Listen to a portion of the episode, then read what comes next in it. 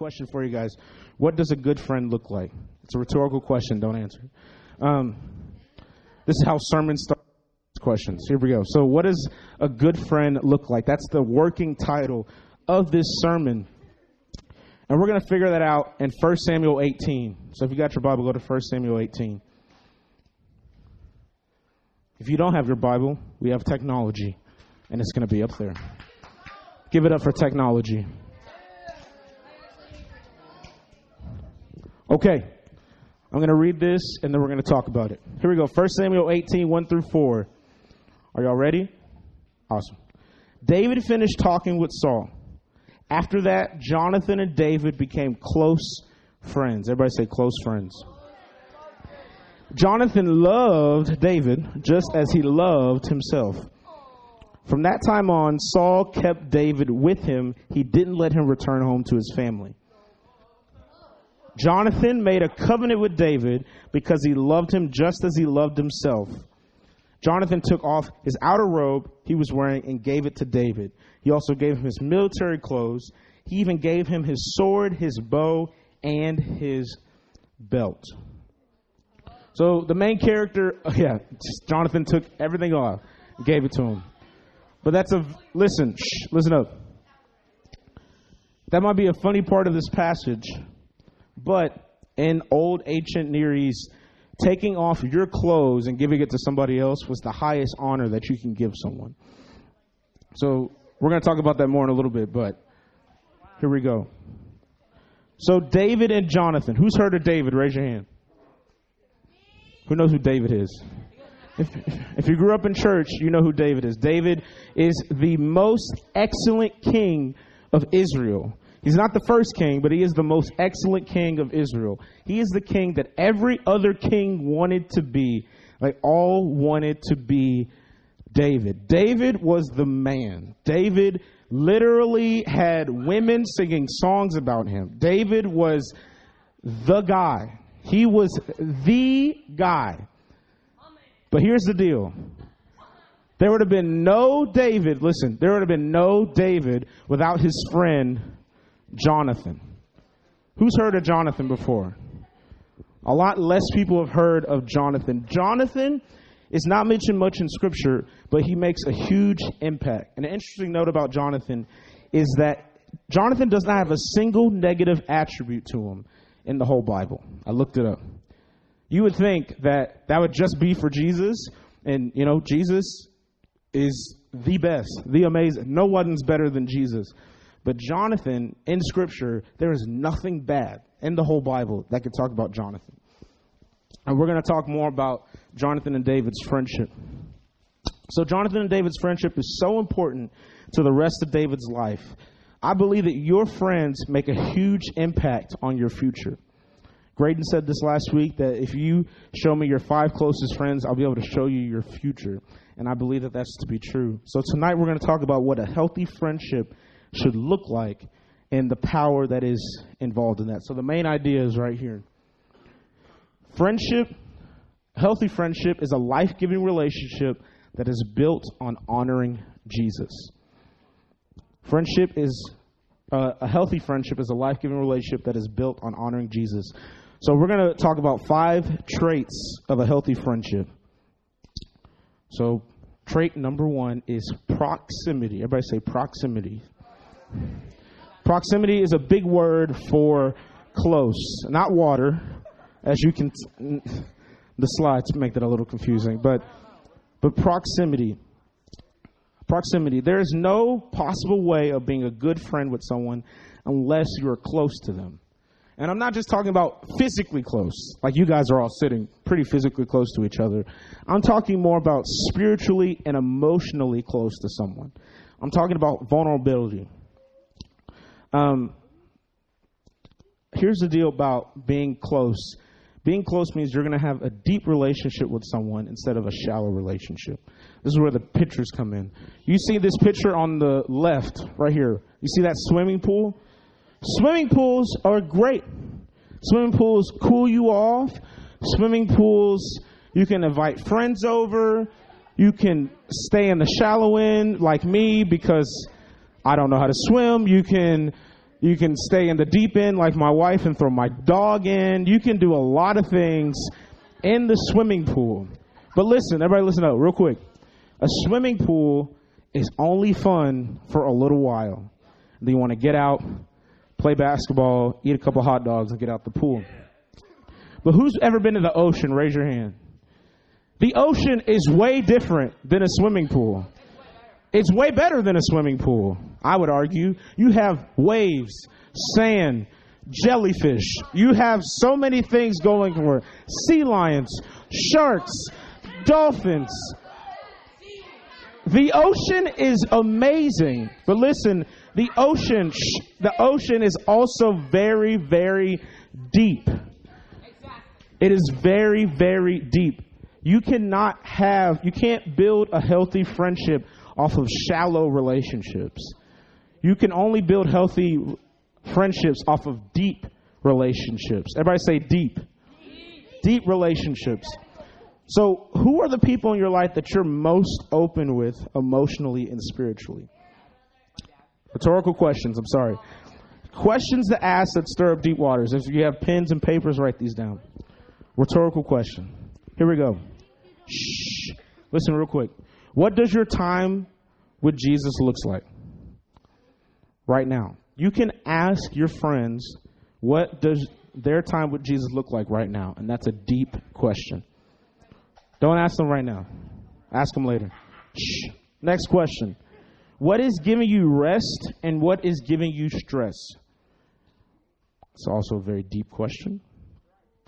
And then is there anything that you can that I can help you with this week?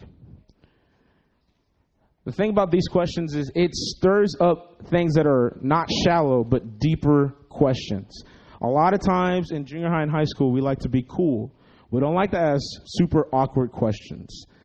These can be super awkward questions because if you have a friend that doesn't really have time with Jesus, they're going to feel awkward that you just asked them about their time with Jesus. But then you can take that time and you can help them and you can minister to them and they can help you and it can be a deeper relationship. Does that make sense?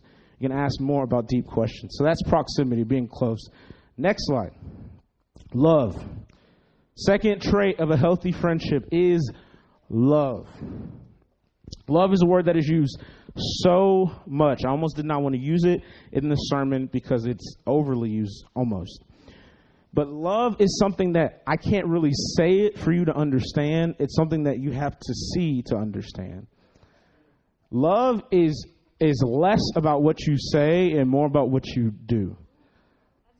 Let me say that again. Love is less about what you say and more about what you do. And also, your love for Jesus directly relates to your love for others. Let me break it down for a second. The, the love that you show for Jesus, if you go to Jesus and all you just want are things from him, or all you just want is just possessions from him, or all you just want is for him to bless me and it's all about you and your relationship with Jesus, then it's probably going to be all about you and your relationship with your friends.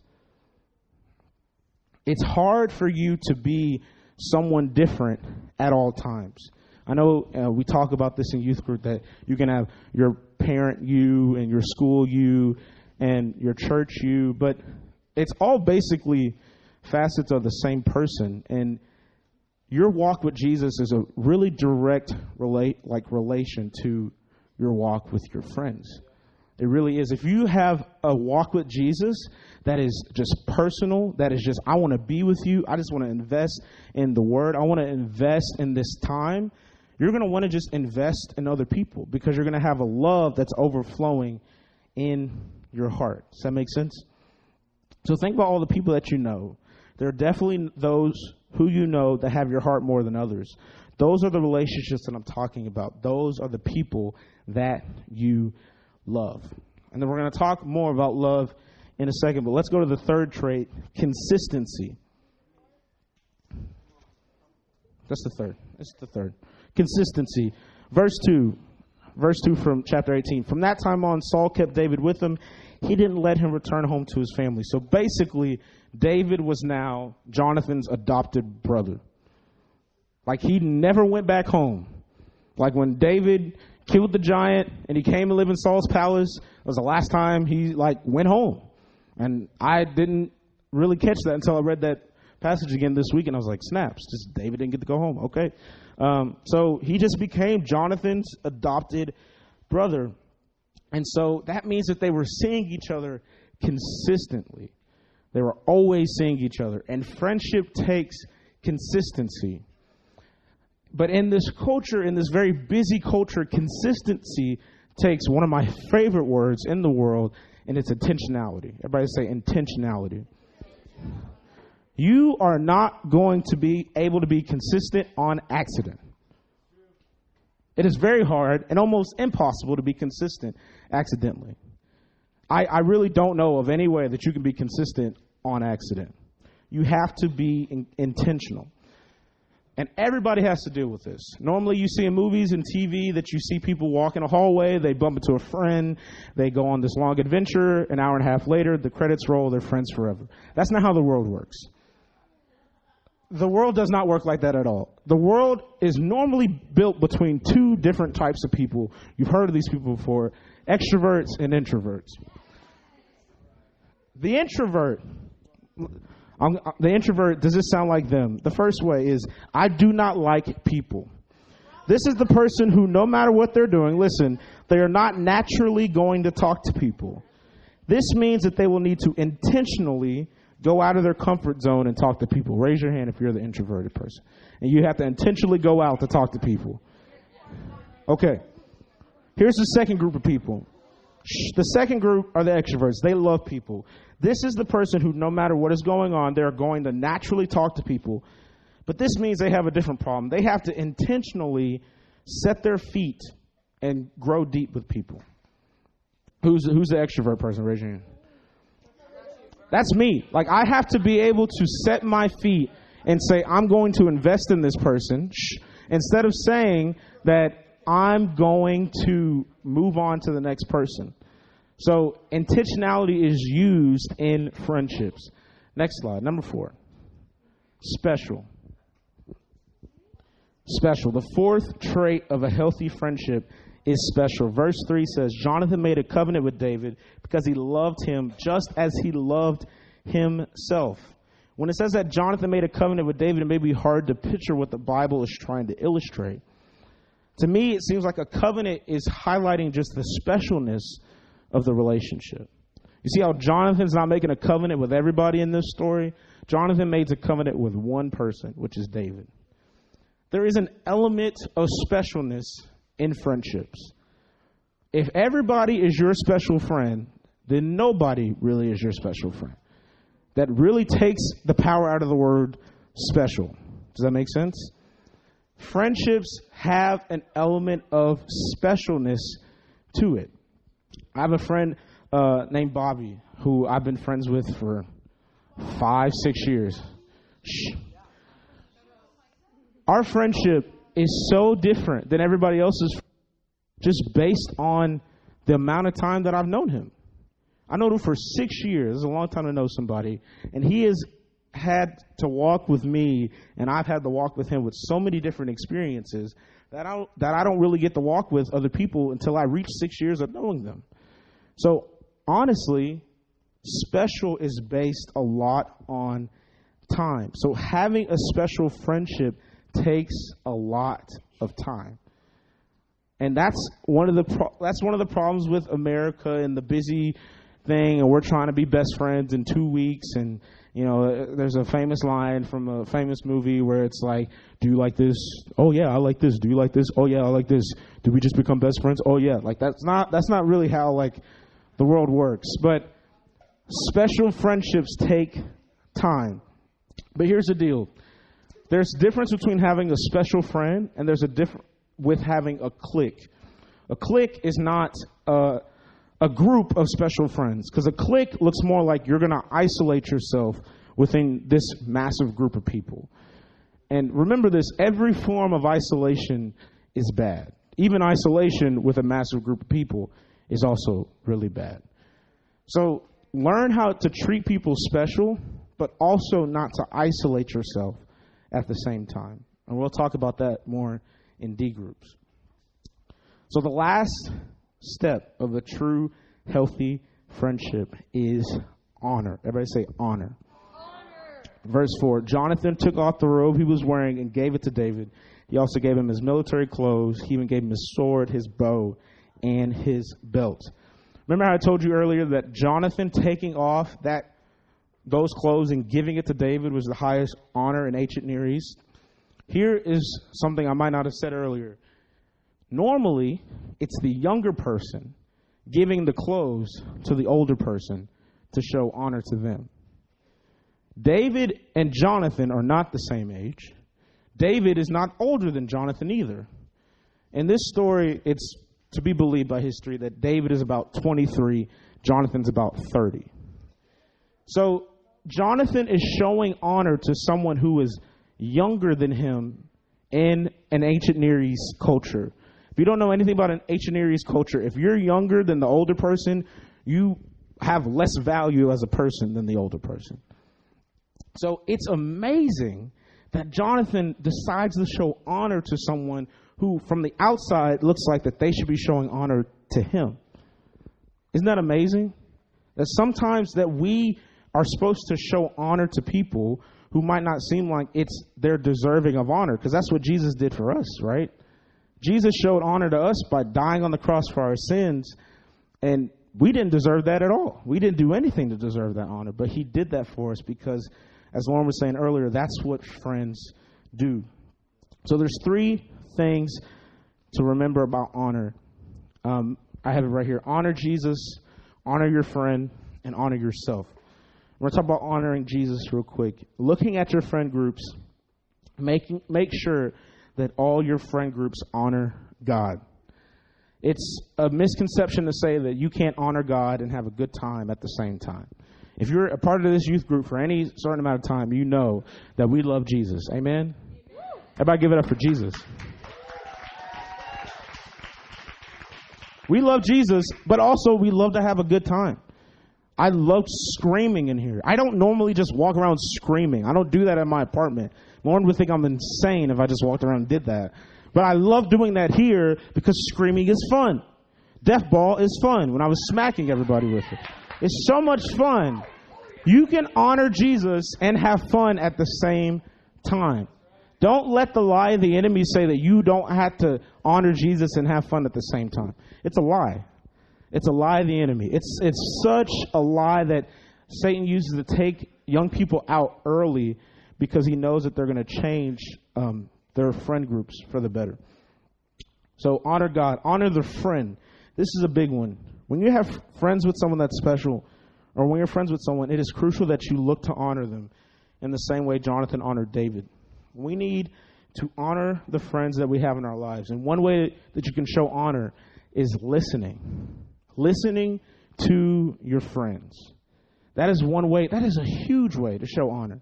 And a very easy way to do it too. Just stop talking. Like that's the way to listen and open up your ears. But also, if you want to show honor, you need to be able to let your friend be heard. If you're going to listen, let your friend be heard as well. Does that make sense? And we'll talk about that more in D groups also. So, and then the third one is honor yourself. We need to remember that friendship is supposed to be just that a friendship. We're not the saviors of our friend group. So, a way to honor yourself is to know that you don't have to be a rescuer to all your friends a friendship should be a mutual relationship. If you go into a friendship thinking, all my job is to be Jesus to them, that might not be the most most healthiest of a friendship. Now, we'll talk more about friendship with the world next week, correct? Graydon will bring that the week after we're here. He's going to talk more about that. Um, so that's just a little teaser for that. But we, I'm an Enneagram number two which is the helper. So, listen, I am the type of person who wants to help everybody. Literally everybody. Today, I haven't told Lauren this, so let's see how she reacts. But today, I went to go uh, look at my car, and there were some jumper cables in the back, and a guy was just walking by asking me, Do you have any jumper cables?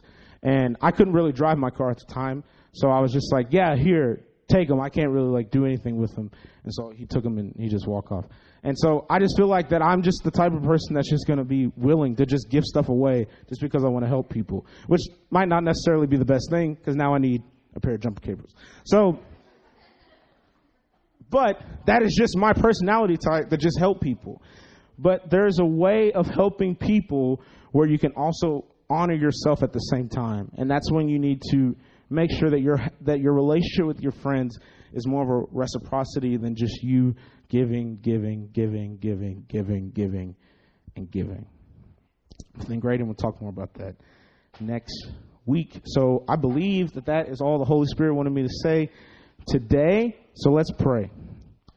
Father God, thank you so much for this awesome word that you gave me. Thank you that it is taking root in every single person's heart in this room. We thank you, Father God, that you are glorified. And thank you, Jesus, that if there was anything that I said that was not to the glory of you, I thank you that it's gently forgotten, Father God, by the end of the night. I thank you so much for D groups. I thank you so much that uh, you're, you've given us a space to grow community and show the power that it is to heal each other through just talking and through praying for each other, Lord Jesus. And we just thank you for this youth group. We give you the praise and the glory and the honor for it. In Jesus' name, amen.